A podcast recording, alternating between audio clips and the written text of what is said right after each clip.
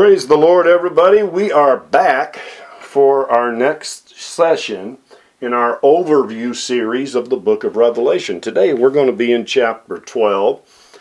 And uh, listen, I'm going to try to condense this down and just give you a brief outline without a lot of explanation. But I want to tell you this we are using some material uh, to help put together this overview series.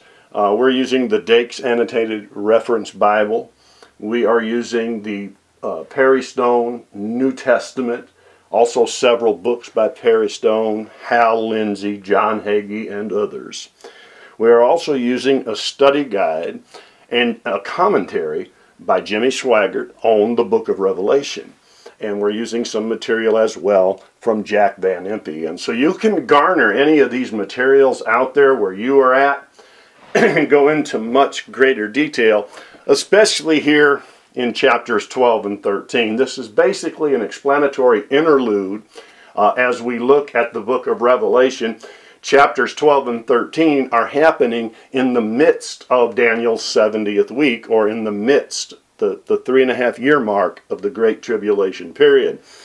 And so, what I'm going to do is read these verses, and then I'm going to make some comment as it pertains to it. We're going to share some Greek words, but we're going to move right along through this without bogging down into a lot of detailed information. So, again, as I've done through this entire overview, I want to encourage you to do independent study on your own. And uh, there are a lot of things in Bible prophecy that are absolutely set in stone, black and white. And then there are other things in Bible prophecy that is open to a myriad of interpretations. And uh, great discussions. You can have a blast talking with your friends about the end times and Bible prophecy, but you should know the basics. And the basics are pretty firm, pretty set in stone. Here's what I believe as far as a, a basic skeleton outline of the end times. First of all, the next great event on the horizon of time will be the rapture of the church of the Lord Jesus Christ.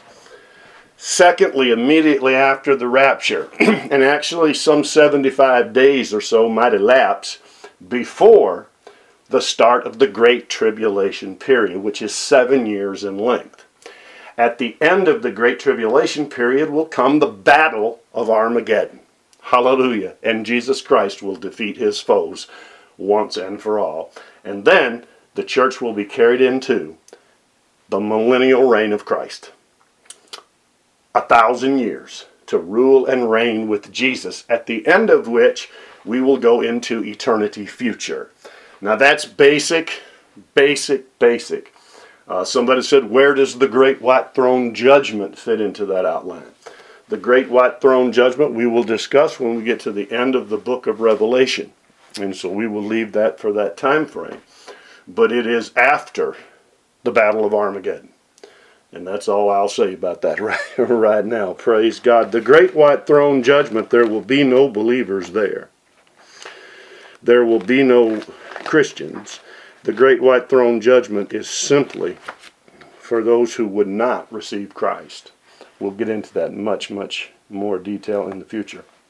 And I think what we will do uh, sometime in the future, whenever the Lord shall give us the green light, is we will come back and we will section this out like that, and we'll teach on each section, like the rapture of the church, the Great Tribulation period, the Battle of Armageddon, the Great White Throne Judgment, the millennial reign of Christ, and then on into eternity future. And that's just a basic I mean, that's etched in stone. You know, in the 15th chapter of 1 Corinthians, Paul says that if you don't believe in the resurrection, you cannot be a Christian. Uh, did you know that he said that? Well, the rapture and the resurrection are the same event. Okay? Now, it doesn't give us the detail of the timing of the event, and that is what is in great debate in Christendom today. Uh, will it be pre trib? Will it be mid trib? Will it be post trib? I, I personally am a pre trib rapture believer, meaning that I believe it takes place before the Great Tribulation. That does not, however, mean that nothing bad is going to happen uh, until uh, you know the great tribulation. There's bad things taking place in the world today, and there will be more bad things all the way up to the rapture of the church. Satan is not in sympathy with us as God's people. See, Satan hates God, Satan hates Israel, Satan hates us, the Christians, the church in the earth today. So, as we start chapter 12, I'm going to kind of break this down in a similar fashion without going into a lot of great detail. And the reason for that is we could easily sit here for two, three hundred hours and talk about these next two chapters. But what I want you to see is that, you know, first of all, you and I are reading the book of Revelation together. You're my partners. Praise God. Secondly, prophecy is not necessarily my forte. But I am here to teach the entirety of the Word of God in one form or another as the Lord lays it upon my heart to do so. And I'm also giving you the uh, other individuals and ministries that you can look to for help to aid you in your study of Bible prophecy. Um, I would definitely try to stay with people who have proven track records, people who have, you know, taught according to sound doctrine in other areas of their ministries, um, and and go with them on uh, on the book of Revelation. So let's start by reading the first couple verses. Let's read on down through verse four of Revelation 12. And there appeared a great wonder in heaven, a woman clothed with the sun, the moon under her feet, and upon her head a crown of twelve stars. And she being with child, cried, travailing in birth, and pained to be delivered. And there appeared another wonder in heaven, and behold, a great red dragon, having seven heads and ten horns, and seven crowns upon his heads. And his tail drew the third part of the stars of heaven, and did cast them to the earth. And the dragon stood before the woman, which was ready to be delivered, for to devour her child as soon as it were born. Now, so I want you to see where it says there appeared a great wonder. The Greek word for appeared is H O R A O. And it could be translated was seen. There was seen a great wonder. That word wonder is S E M E I O N. And it simply means a sign. So there was seen a great sign in heaven. Now remember, this is the Apostle John having this vision of the end of days. We are at this point in time of John's vision. This is taking place during the midway point of the Great Tribulation. Now, if we take that in chronological order, then this woman has to symbolize national Israel. First of all, it is a symbol. And secondly, we have to make a distinction between Israel or between the woman and what she symbolizes. She symbolizes national Israel. And national Israel, uh, at the time of this prophecy, even as in many cases today, is probably very secular. You know, everybody who is Jewish doesn't practice Judaism, just like everybody who's born in America is not a Christian. Okay? So, there's possibilities that s- spring from that, such as will Israel make a covenant with the Antichrist in order to have protection from the revised Roman Empire? We're going to get to that and you'll see what I'm talking about. Uh, and then the Antichrist, of course, will turn on Israel because he is empowered by Satan, and Satan hates Israel. But we believe that this woman, this is a great sign in the heaven, uh, is national Israel. And there's many scriptures you can look at. Uh, Joel chapter 3, Zechariah chapter 9, verses 10 through 16, Zechariah 12, 4 through 14, Zechariah 13, 8 and 9, Zechariah 14, 1 through 21, Matthew 24, verses 15 through 22, and Daniel 9, 27. The book of Hosea, Hosea in your Bible presents the idea of Israel being married to God and pictures her backslidings and her immorality as leaving God. And after her subsequent humiliation and brokenness in the wilderness, she returns to God.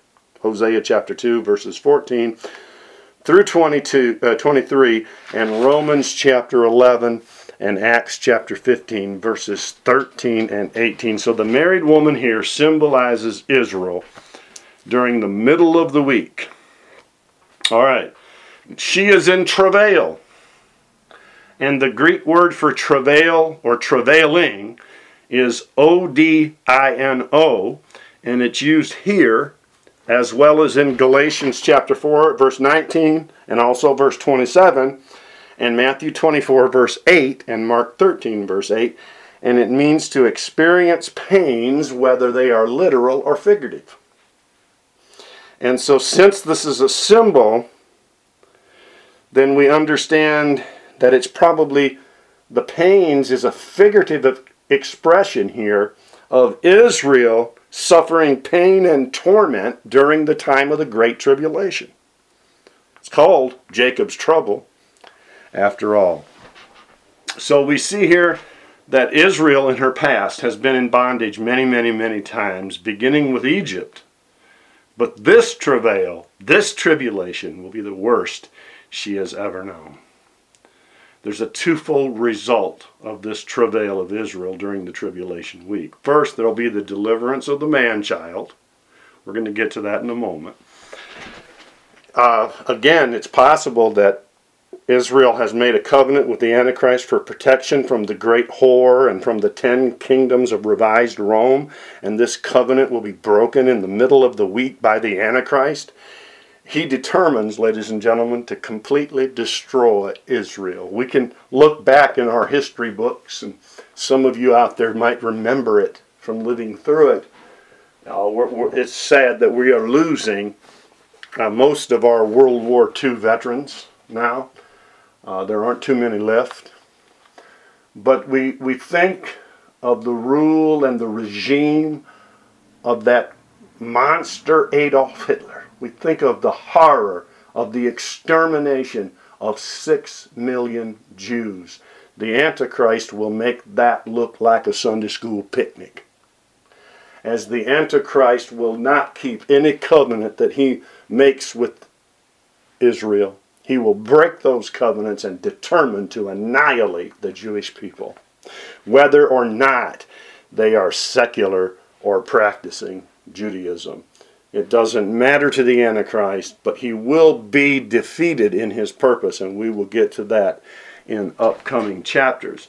Uh, also, the book of Daniel. So, if you wanted to get a commentary on Revelation and a commentary on the book of Daniel to help you understand uh, these things a little deeper, but just make sure you get a commentary by a dispensationalist. I, I, I don't even have time right now in this study to explain all of the differences of the interp- there's a historic interpretation of revelation there's the dispensational approach there's the amillennial approach whatever the case might be. We are dispensationalists and so we we believe that this is literally a seven year period and we are right now smack dab in the middle of it at three and one half years. And john has seen that chapters 12 and 13 are taking place at the same time, that the great judgments of God are covering the earth. Okay? Israel's travail here during the middle of the week. When, we say the week, the week in the Great Tribulation period is the same thing. It's Daniel's 70th week prophecy. And so you have to look that up, Daniel's 70th week. And he prophesied it uh, in his prophecy. Uh, the catching up of the man child, which, and we believe that God will supernaturally protect the woman in the wilderness. So Israel will flee to the wilderness, a remnant will flee into Palestine by directing the attention of the Antichrist toward the threatenings of the northern and eastern nations. Who these nations will be, there is a lot of guesswork involved in it. But remember this whenever it gives you a direction in Bible prophecy, and this is just a little tip to help interpret, okay? When it gives you a direction, like it says north, it's meaning directly north of Israel. If it says east, it's meaning directly east of Israel. If it says south, it's meaning directly south of Israel. And if it says west, it's meaning directly west of Israel. You see, Israel is the centerpiece of focus during the Great Tribulation period. Not America, not anywhere else. Israel is God's centerpiece. And so all of the directions given by the prophets in the Bible are given from the vantage point of the Holy Land, Israel, specifically the nation of Israel. And so at the end of the tribulation period, the woman will be delivered when the Antichrist with many nations tries to destroy Israel. You can look at Micah chapter 5 verse 3, Zechariah chapter 12 verses 10 through 14 and verse 21 and Joel chapter 3 verses 1 through 21. And Israel will actually be converted as a result of this travail, or in other words, as a result of the Great Tribulation and the effect that it has on the nation of Israel, they will convert to Christ. The Antichrist will be defeated by the return of Christ to the earth, and the angels and the saints of God will be coming with him. Hallelujah. You and I will be there. You and I will be at that second coming. Glory to God. Because remember now, the rapture takes place seven years before the second coming. Hallelujah. And we talked about that already. So Israel will be exalted once again. Christ will set up his own kingdom at the time of the end. Read Romans 11 verses uh, 26 and 27, Revelation chapter 19, verses 11 through 20, uh, uh, Re- Revelation 19, 11 through chapter 20, verse 6, and 2 Thessalonians 1, 7 through 10. And now, this great red dragon, you know, you don't have to guess too hard who this is. This is Satan. It's an appropriate symbol of Satan because he mercilessly, he has no mercy, and he persecutes and murders multitudes of unfortunate people. Look at John 8:44. Uh, you know, Satan was a murderer from the very beginning. His only, listen, the only thing that Satan desires where you and I are concerned, or where any nation of the world is concerned, is to kill us, to steal from us, to destroy us, to murder us, to wreck our lives. In Job chapter 41, and in Isaiah chapter 27 and verse 1, Satan is portrayed as Leviathan, the piercing serpent, that crooked serpent, the dragon that is in the sea. The word dragon is used 13 times in the New Testament and only in Revelation, this being the first time of his mention. So, we can see here differentiating between the symbol and that which is symbolized the dragon is a symbol of Satan, the chief adversary of God. Therefore, he hates anything God loves. He hates Israel. He hates Christians because God loves us. He hates anything that God loves, and he will turn this hatred using the Antichrist. Satan will literally enter into the Antichrist. And that's, we're getting a little bit ahead of ourselves here. So, the beast out of the sea uh, well, let's start this. Let's start back here and say this: uh, the seven heads and the ten horns here uh, on the great dragon symbolize the same seven world kingdoms as the seven heads and ten horns that are referred to in the next chapter, chapter thirteen, uh, on the beast out of the sea. God will use these nations in his purposes of judging Israel from the beginning of her history to Christ's coming. Here's the nations that's being referred to here. So when you when we get over here, let's just go over there and read it real quick to Revelation 13 verses 1 through 4. And it says, I stood on uh, upon the sand of the sea and saw a beast rise up out of the sea, having seven heads and ten horns, and upon his horns ten crowns Okay, and, and it goes down. He gives his authority. He has great authority. The dragon gave him his power. So we're going to talk about that in depth. But these seven heads and ten horns are the same ones we're seeing here in chapter 12. They represent Egypt, Assyria, Babylon, Medo Persia, Greece, Rome, and the ten kingdoms of what we will call revised Rome. So here, how many do you count there? One, two, three, four, five, six, seven, and then there's ten kingdoms, and out of the set, out of one of the seven is where the Antichrist comes from. And of course, if you've gotten our teaching on the rise of the Islamic beast, we believe it comes from the Babylonian portion.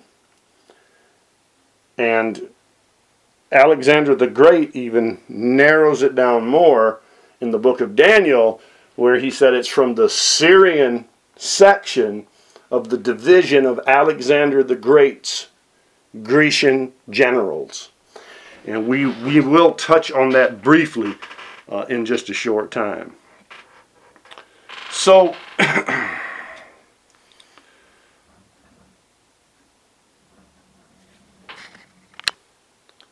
basically, what we're seeing here, in brief, is the entire history of Israel's struggle against these nations. And this symbol is also seen in heaven.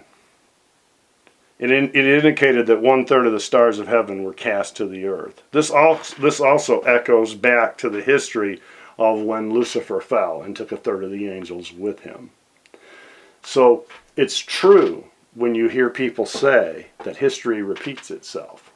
And what Lucifer did in the time of the very beginning seems to be repeating right here, but it, it has a slightly different meaning. Uh, so this is not literal stars. This has to do with angels that are called stars. They shine, they're illuminating. And there is a dark knowledge in the earth today, a dark knowledge that seeks to uh, displace and replace the knowledge that God has given us in His Word. And this is why, over and over in the Old Testament, uh, we hear, you know, don't we are not to consult mediums. We are not to consult the stars in heaven. We are not to have guidance for our lives by these things because it's a counterfeit of the real truth that you and I find in God's Word. And God has given His Word for us. So Satan is, he's a counterfeiter of everything. And uh, we will see exactly what will happen. The dragon here Satan stands before the woman, which is ready to be delivered, is about to bring forth. The man child is delivered in the middle of the week. The dragon will try to destroy the man child. Um, but if you remember where we read, there is a supernatural protection. And I'm giving away the identity of the man child is the 144,000. And they have a supernatural protection uh, Satan tries to destroy them but is unsuccessful. The man child is then raptured, and he continues. Uh, at that time, Satan does his long standing enmity toward Israel. So let's read verse 5 of chapter 12. She brought forth a man child who was to rule all nations with a rod of iron, and her child was caught up unto God and to his throne. So this is also another symbol. Uh, there's several theories as to who is this man child. Many people say because he is to rule with a rod of iron, he is Christ. Um, but this this expression means authority, and we find that nothing can hurt the 144,000. God has declared that from heaven. Uh, I'm not going to go into all the scriptural references as to why people say that, um, but we believe that the man child is the 144,000 Jews who are saved after the rapture of the church and the Old Testament saints. These are the first fruits to God from Israel. Okay? In discussing the woman, it was ascertained that she represents Israel. So it follows that Israel cannot bring forth a company of Gentiles but rather brings forth her own nationality, the Jews. The woman represents a company, a remnant. So the man child must represent the remnant of Jews in order to fulfill statements that were made plain in Revelation chapter 12 that we're discussing right now. So it's a completeness that's brought forth in the middle of the week. The dragon will want to devour the child of the woman, the offspring, the 144,000 who are evangelists for Jesus Christ, but they are Jewish. And so this confuses some people too, because yes, we do have Messianic Jews today, but no, they will not be one of the 144,000 because the 144,000 is brought forth by national Israel after the rapture of the church. That's really uh, what is being said here in this portion of chapter 10. So let's move a little further. The woman goes into flight in verse 6. The woman fled into the wilderness where she hath a place prepared of God, that they should feed her there a thousand two hundred and three score days. And so then there is war in heaven, Revelation 12, verses 7 through 12. And there was war in heaven. Michael and his angels fought against the dragon, and the dragon fought and his angels and prevailed not. So we can see that no matter how the enemy fights, in any dispensational period, amongst any group of people, the enemy cannot prevail against the plans and purposes of God. And that is tremendously important as we go forward to understand because you and I fail sometimes. We're part of the plan of God, you and I, as Christians. And sometimes we fail. And we think, you know, well, we've let God down. And we have, as far as our part of the plan is concerned, perhaps. But God's plan will not be thwarted. He will bring forth the desires of his heart as he seeth fit. Okay? And so, while we certainly don't want to drop the ball, at the same time, we needn't be concerned that the enemy will overtake God because of, my, of someone as insignificant as myself. And, and that needs some explanation. So let me say it this way. Every human being is very important. Don't misunderstand Brother Paxton. And every one of us has a detailed role to play in God's plan for the human race. We were designed for a purpose. And, and we are also human. And we make mistakes and we fail and we fall and we falter and we stagger Sometimes we stagger in unbelief at the things that God is speaking to us. And while failure will always hurt the individual believer, failure will not dissuade the ultimate plan of God. That's what we see in this 12th chapter, and we're getting into a section now that I might actually come back and do another portion of this.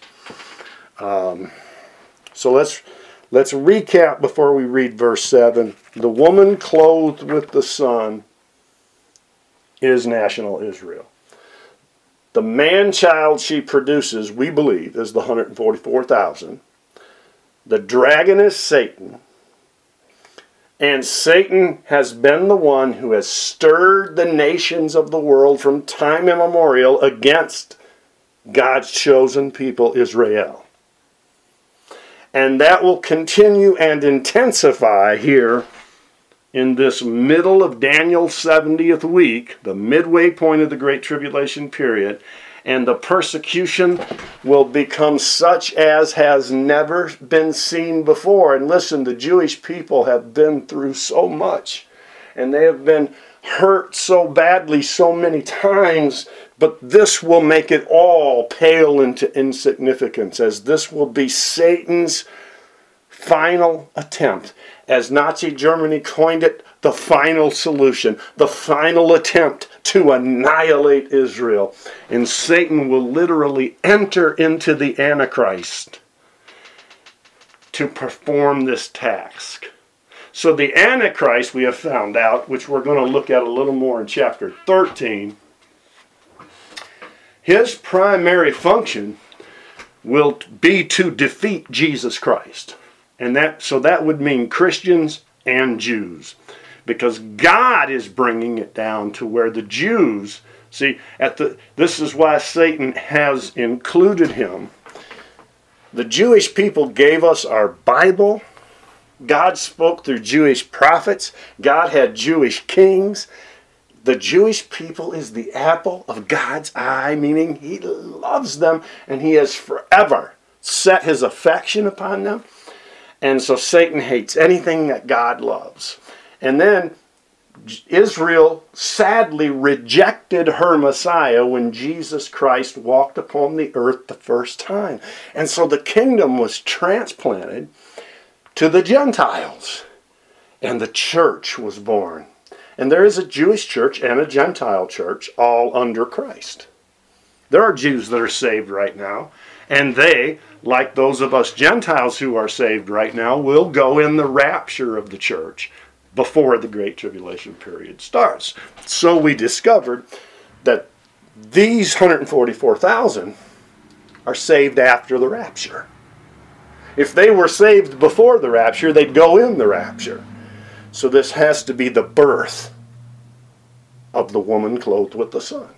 This has to be her offspring, the offspring of national Israel that has turned to Christ during the tribulation period, the first fruits of it.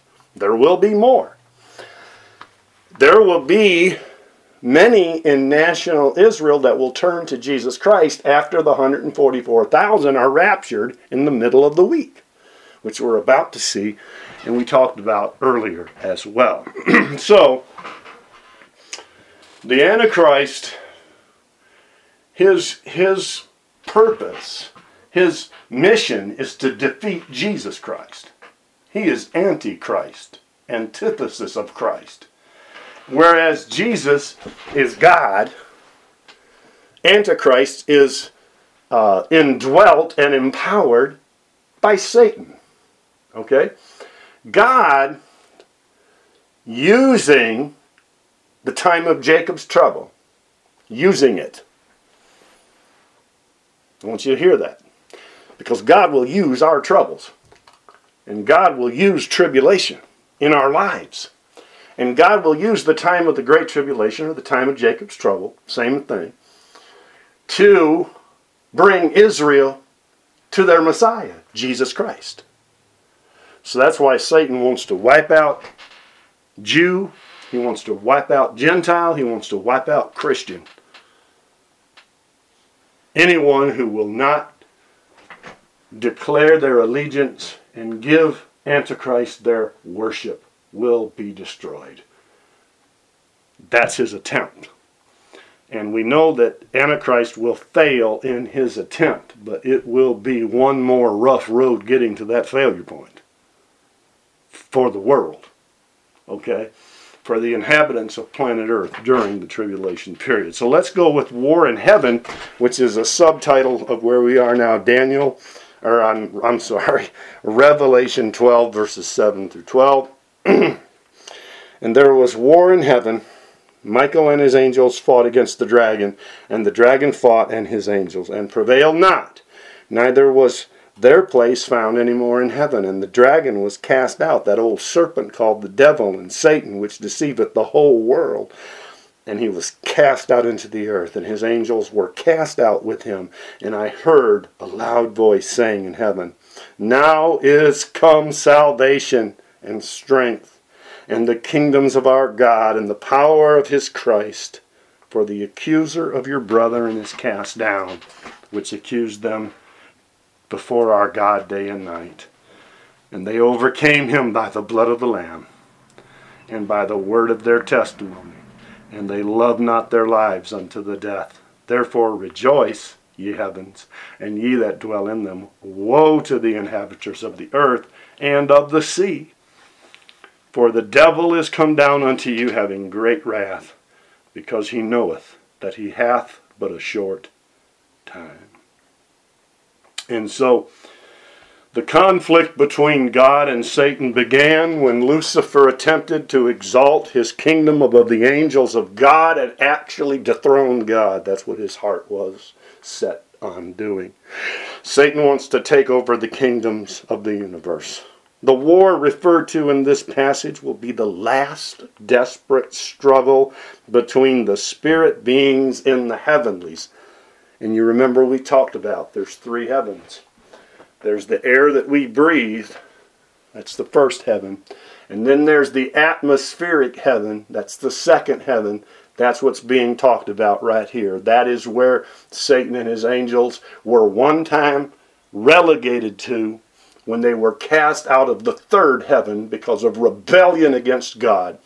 And now there is the spiritual warfare in the second heaven. And the second heaven will affect events upon the earth. And this is why when we enter into intercession, when we enter into prayer, when we enter into travail, as Christians, we are literally affecting, by, by, by affecting activity of the angels of God versus the angels of the evil one, when we loose those spirits of God through prayer, through intercession, whatever the case might be, Jesus talked about binding and loosing. That's all done in the second heaven. And that's where the, the unseen realm has their warfare. Okay? And it affects events on planet Earth. When Lucifer first rebelled against God, he was cast out of heaven and back down to the ground, and he was dethroned. And you can read Isaiah chapter 14, verses 12 through 14 on that. But even though Satan lost his kingdom and his lofty position, he still has power. This power was his by nature and by gift. And he has it greatly in the heavenlies and over the earth since it was usurped from Adam. So, in other words, when Adam fell, read Ephesians 2 2, Ephesians 6 12. John 12:31, John 14:30, John 16:11, Matthew 4 verses 1 through 11. When when Adam fell, Adam gave the authority that God had given him, he gave it to Satan. And that's why Satan can manipulate some of the things that he does upon the earth today is because of the fall of man. When Jesus, oh hallelujah, when Jesus died on the cross of Calvary, he took the authority back. Hallelujah.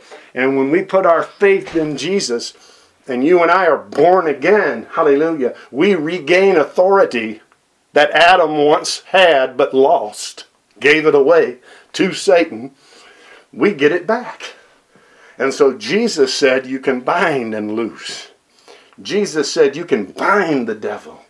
Jesus said you can cast down wicked thoughts and imaginations. Jesus said sin shall not have dominion over you because you are no longer under the law. The law came because of the fall, but you are under grace. We are empowered to live holy, hallelujah, by the blood of Jesus Christ and by the power of his Holy Spirit. And so, this is where, and this is another reason why I personally am a dispensational believer. Because all of these events, starting with the fall and ending with eternity, well, actually, starting in eternity past and ending in eternity future, which has no end, okay? There's no end either side. But they, all of these events, the fall, ties in greatly so with the Great Tribulation, and we've just seen how right here. You just simply ask yourself a question why does Satan have power? Well, he has power because Adam fell. And the only one that Satan truly has no power over are those who have come to Jesus Christ, received him as their Lord and Savior, and been born again back into the family of God. And Satan, the, the Bible says, he has no power over you. He has no power over you except the power you gives him, or give him, I should say. Well, doesn't doesn't bad things sometimes happen to Christians? Absolutely. Absolutely. We live on a fallen planet. And that's another issue uh, altogether. But to be sure, Satan manipulates all of that in an effort to get Christians to renounce their faith. Don't you do it. You stand firm because, listen, no matter what, we have the promise of eternity with God through Jesus Christ. And that cannot be taken away from us by any power, anywhere, at any time. According to verse 7 here, uh, this war will be timed in the middle of the week and will take place in heaven. Michael, the archangel, will be in command of the angels of God. This company will stand against Lucifer, the archangel, who will command his angels that fell with him when he sinned and was dethroned. So we're seeing these same ancient spirits back again here at the end of days. It's the same ancient spirits that were in the beginning of days will invade once again at the end of days. And that's an important thing for you to remember as you study uh, end times. The combat will be real. But, hallelujah, God will have victory. And declaration of this victory will be made both to God and to the saints on the earth. The inhabitants of heaven will rejoice in verse 12. The occupants of the earth will be aware of the woe. Now remember, there were three woes. The woe that is coming. Satan will vent his wrath upon the woman, the remnant, and any other group of people during the last three and one half years of the Great Tribulation period. He will vent his wrath upon any group that does not give him their allegiance and their worship. Okay?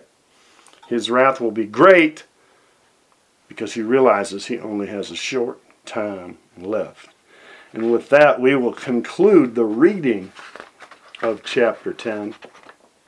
And then uh, we will prepare for our next our next lesson I will probably talk a little bit more about the power of the blood of Jesus and I think it's very important that we touch on it here uh, at this point in our study. So Revelation 12 verses 13 through 16 when the dragon saw that he was cast out unto the earth he persecuted the woman which brought forth the man child. And to the woman were given two wings of a great eagle. She might fly into the wilderness into her place, where she is nourished for a time, times, and half a time. Now, time is one year, times is two years, and a half a time is a half a year. Add it together, you have three and one half years that this national Israel, the remnant of Israel, will flee to the wilderness and be protected by God. Um, from the face of the serpent. And the serpent cast out of his mouth water as a flood after the woman, that he might cause her to be carried away of the flood. And the earth helped the woman, and the earth opened her mouth. And see, you see what's happening here and swallowed up the flood which the dragon cast out of his mouth. And I want to take just a little bit of time here to read. Um, with Satan and his angels defeated on the earth, severe persecution will be vented toward the woman that brought forth the man child. In other words, the Antichrist is going to see here, and Satan is going to see here that they have a special protection from God. We talked about that the first purpose will be to destroy this 144,000. But when the man child is caught up, he, the enemy will be unable to destroy them. So he will turn on the woman. He will turn on Israel and bitterly persecute her. Satan will cause the Antichrist to break his covenant with Israel, after which time he will receive power and authority from the dragon, and together they will make war on Israel. The Antichrist per, uh, persecution of Israel is referred to by the prophets. You can read Isaiah chapter 10, verses 20 through 27, Isaiah 14, 1 through 27, Jeremiah chapter 30, verses 3 through 9. Daniel chapter 7, verses 12 through 27. Daniel chapter 8, verses 23 through 25. Daniel chapter 9, verse 27. Daniel chapter 11, verses 40 through 45. And Micah chapter 5, verses 13 through 15. And those are just a few references of the Old Testament prophets that predict that the Antichrist will turn on Israel midway or a little before and begin to persecute them as never before, to purposely try to annihilate them out of anger that he could not annihilate the 144,000. In other words, what, what happened there? The gospel. He can't stop the gospel from spreading no matter what he tries. Let me tell you, that's the same thing today in this world. You can persecute the, the church, you can persecute Christians, you can kill Christians. You can, you can endeavor to drive the church under, underground, but you will never put out the gospel light. You will never stop the gospel of the Lord Jesus Christ from covering the earth as the waters cover the sea because God has sealed it in the blood of his son Jesus. And this is an everlasting gospel, the scripture calls it. And so persecute who you want to persecute and try as you may, but you will not stop the gospel from spreading because God has ordained it such in His Word. So we find that uh, there are several prophecies in the Word of God concerning this particular persecution and flight and protection of Israel. The first, perhaps, is found in Isaiah 16, verses 1 through 5, which indicates that Israel will flee to Petra. Uh, there's a rock-hewn city of Petra. Uh, it was called by the by the Romans, and it's in Mount Seir near Mount Hor, in the land of Edom and the land of Moab. And so Israel is referred to outcast in this passage, and Moab is commanded to welcome them and to cover them from the face of the spoiler. So again, that's Isaiah 16, 1 through 5. And so they're told not to betray the Israelites to the Antichrist. Reference is made there to, to Moab being a protector of Israel at this time. So during this particular time that we're looking at and reading here in the Word of God, Moab will actually protect Israel. There's many more things that we could say about Moab and, and Petra and many different other things. It's called Selah in the Jewish language, Selah, and it means rock or stronghold. It's not the same word as the, the Selah in the book of Psalms that has an H on the end. This is spelled S E L A with no H. Um, of course, you know, the Selah in the Psalms mean pause to consider. This is something, uh, this means rock or stronghold if you take that H off.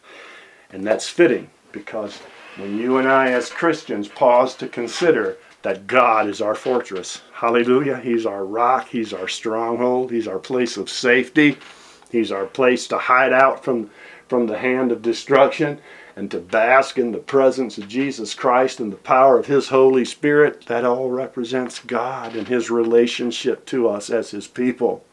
Hallelujah. Hallelujah to the Lord. So, what have we talked about so far? Let's read the last verse first. It says, The dragon was wroth with the woman and, and went to make war with the remnant of her seed, which keep the commandments of God and have the testimony uh, of Jesus Christ. And so, this remnant is literally the Jews who will be saved after the rapture of the man child, which was the 144,000. And that's the remnant that will flee into the wilderness when the woman and the main body of Israel does. Uh, as in previous invasions of Judea and Jerusalem, there has been a remnant left.